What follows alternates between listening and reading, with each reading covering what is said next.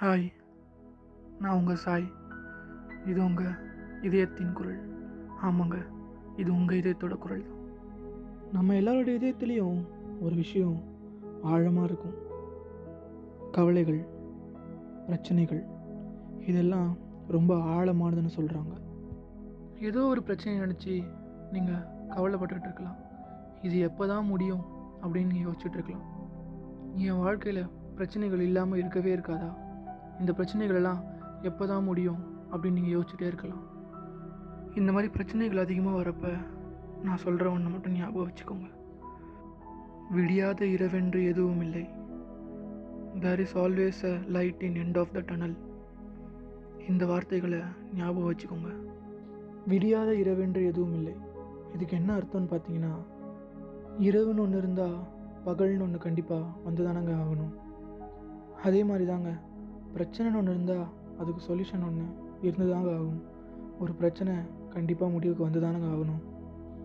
விடியாத இரவென்று எதுவும் இல்லைன்னு சொன்னீங்க. அதை நான் எப்படி நம்புறது அப்படின்னு தானே யோசிக்கிறீங்க. பிரச்சனை கண்டிப்பாக முடிஞ்சிரும்னு சொல்கிறீங்க அதை நான் எப்படி நம்புறது? என்ன ப்ரூஃப் இதை யோசிக்கிறீங்க.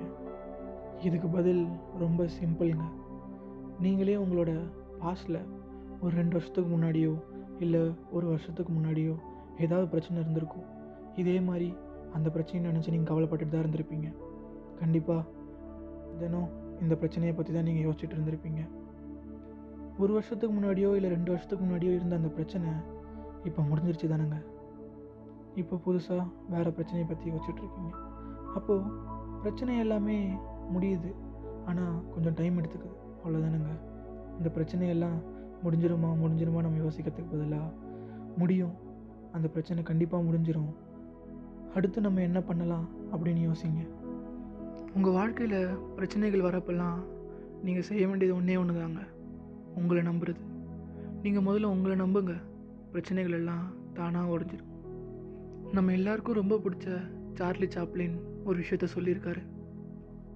As I begin to love myself I found that anguish and emotional suffering are only warning signs that I was living against my own truth.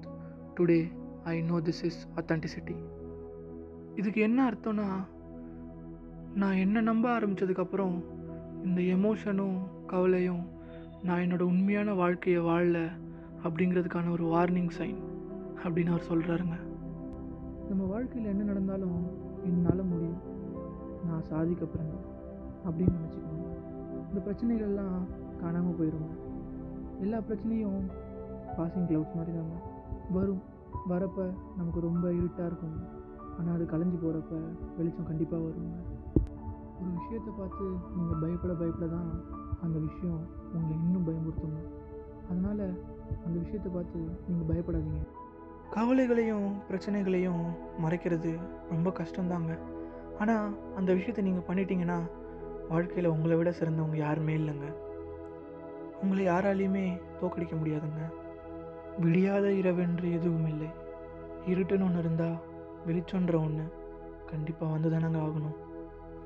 கண்டிப்பாக அந்த இருட்டு திரும்பி வரும்.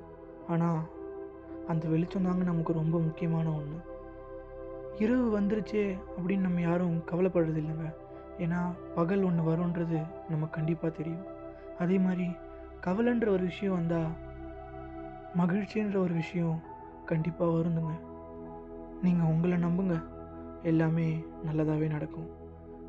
நீங்கள் மறக்கக்கூடாதது ஒன்றே ஒன்று தாங்க விடியாத இரவென்று எதுவும் இல்லை மாறாத துயரென்று எதுவும் இல்லை வாழாத வாழ்க்கை என்று எதுவும் இல்லை இதை நான் ஃபாலோ பண்ணுறேன் இனிமே நீங்களும் ஃபாலோ பண்ணுவீங்கன்னு நம்புகிறேன் நான் உங்கள் சாய்.